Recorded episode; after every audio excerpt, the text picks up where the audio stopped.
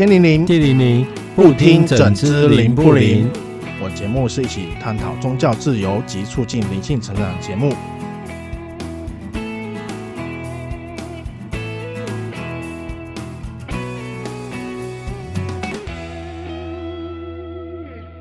大家好，我是徐峰。大家好，我是吉米。上一集我们吉米跟我们分享了很多塔罗占卜的基础知识，像呃卡牌的样式、卡牌的模式，还有塔阵，还有一些如何学习到基础塔罗我们该具备的一些心得方向。吉米啊，我们上上期有聊到说，我们学塔罗有这么多的不同的学习方式，那我们可以建议初学者在学习这些。呃，塔罗的时候应该先具备哪一些基础的知识跟技巧？重点你要有兴趣，你喜欢塔罗，然后也喜欢帮人家占卜，帮人家解决问题。你觉得有不足的地方，你可以去学呃占星学，因为这跟星象有关。它有些卡牌会对应星象，譬如说对应水星啊，对应太阳，对应月亮，对应星座，这也都可以学习，甚至颜色、数字学都可以去研究。塔罗它其实可以结合到很多不一样的，呃，算是门派或是学问，就是刚才提到的星星座学嘛，还有那个占星，占星对数字，还有五行颜色都可以去做结合。所以其实塔罗是一个算是入门砖，那后续想要可以延伸结合的多种不一样的占卜方式做融合，这样子。对，没错，像我。自己也有学灵气，我在占卜前都会先打符号在塔罗牌上面，会让我更有信心了。哦，了解。所以塔罗其实可以再结合更多。诶，那张琪其实有遇到说，就是像那个牌阵的方式啊，呃，有提到十字跟 V 字形，那还有没有其他种牌阵的方式？当然，一般就是你可以抽两张，就是问答题跟解决方式。三张横排的，就是过去、现在、未来。那或者是六芒星，六芒星是针对关系的一个占卜，这也很特别。六芒星就是人跟人之间的关系。对对对，关系。那恋人，呃，就是人际关系啊，不管是是父母啊、恋人啊，或者是公司上啊，跟上司、老板都可以。对，当然，如果你习惯了。或者是说你自己有你自己的解读方式，只要你把你的位置定义好，你就可以创造自己的牌阵。那吉米，你都用哪一个牌阵比较多？呃，目前我还是用过去、现在、未来的三张牌的方式，还有十字十字的方式来算。比较常用这几种。对对对，因为十字比较全面的，可以去解析相关的问题。哦，了解。塔罗牌啊，在不同的文化或传统有没有其他的差异？比例如像是说我塔罗传到所谓的欧洲地区或美国地区，或像传到我们像台湾的部分，它有没有会变得比较不一样的解读，或是不同文化上的一个呃认知会有？不一样的，例如像宝剑这个部分好了，可能有人认为它是具有攻击性，但有些人认为它是一个权威的代表。就是同样的物品，在不同的国家文化中解读是不一样的，有没有这种可能？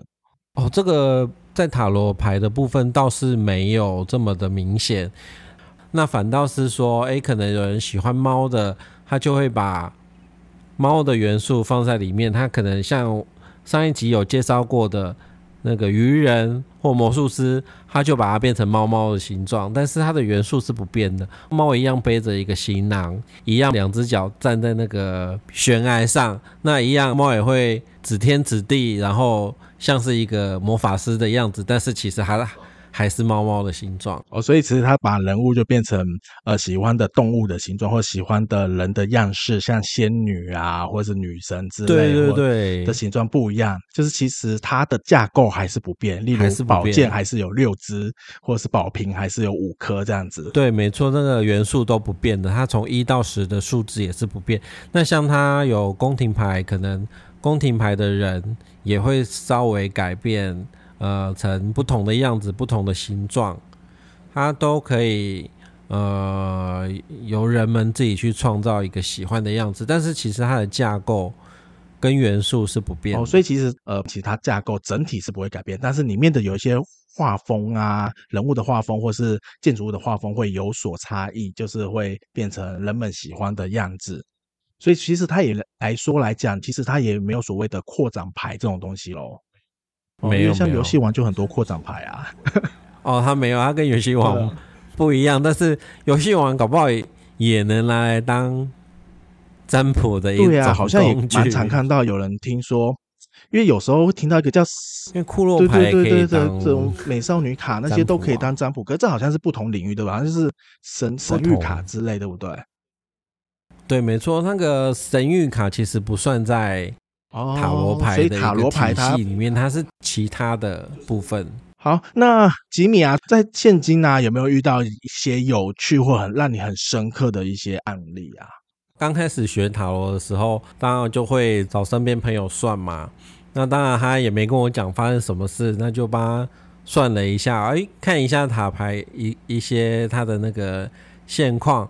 好像就是，呃，牌面上显示说他好像分手了，然后抽一张牌，他好像需要爱情，但是其实我都不知道他发生什么事。我说，哎，看起来你很像是你需要爱情，但是你前面的过去、现在、未来，过去好像有一点不开心，感情好像不顺遂。他说，对，没错，他最近分手了，那正在寻找下一个爱情。哦，那我。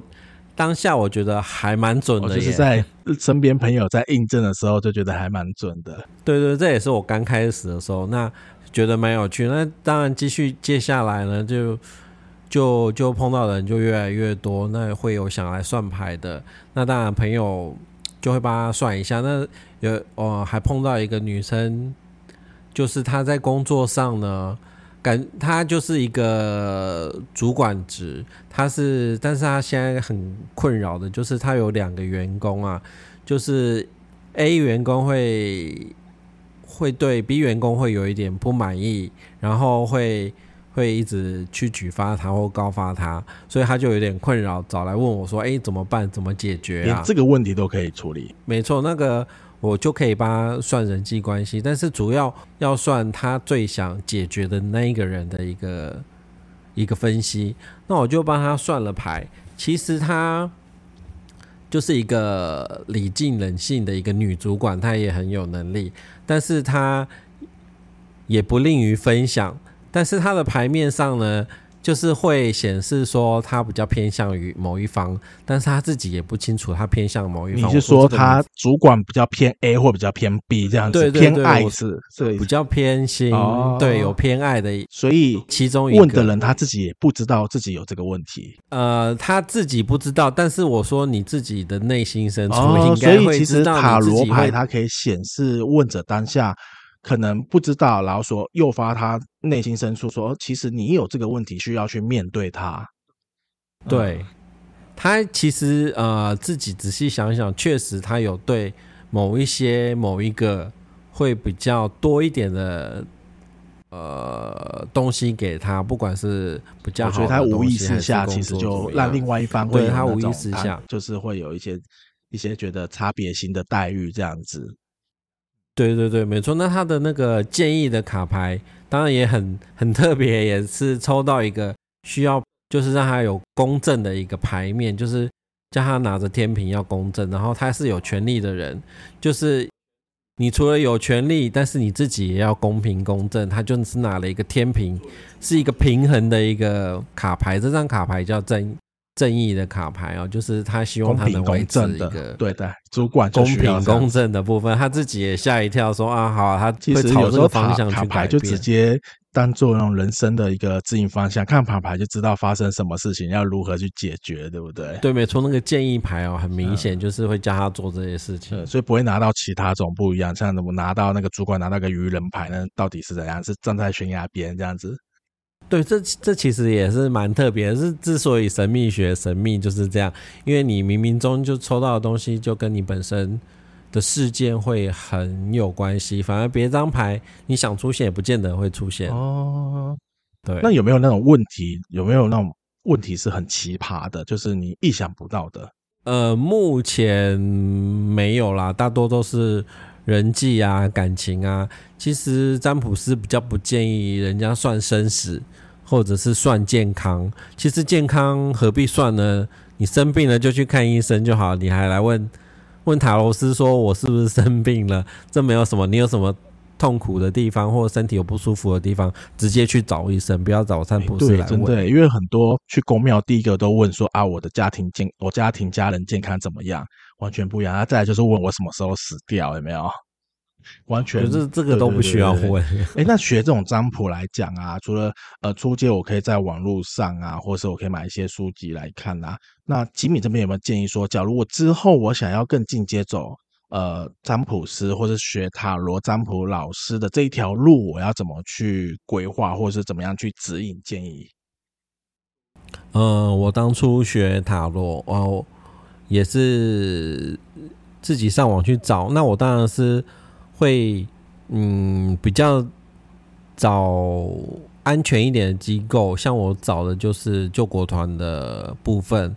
那当然你要上网去找，当然也是会有那种一对一的老师教学啊，费用有可能比较高。但是也许我不确定，你学的会比较多，或老师。好一点啊，请能相授的全部都教你，这也不确定。但是就是如果上网找的话，要小心慎选。当然自学也没问题，现在有很多 YouTube 都会去做一些网络上的分享，可以自学，甚至看书也都没问题。那嗯，像我们之前有讲过，譬如说，我还是以那个愚人为例，它上面会有一些。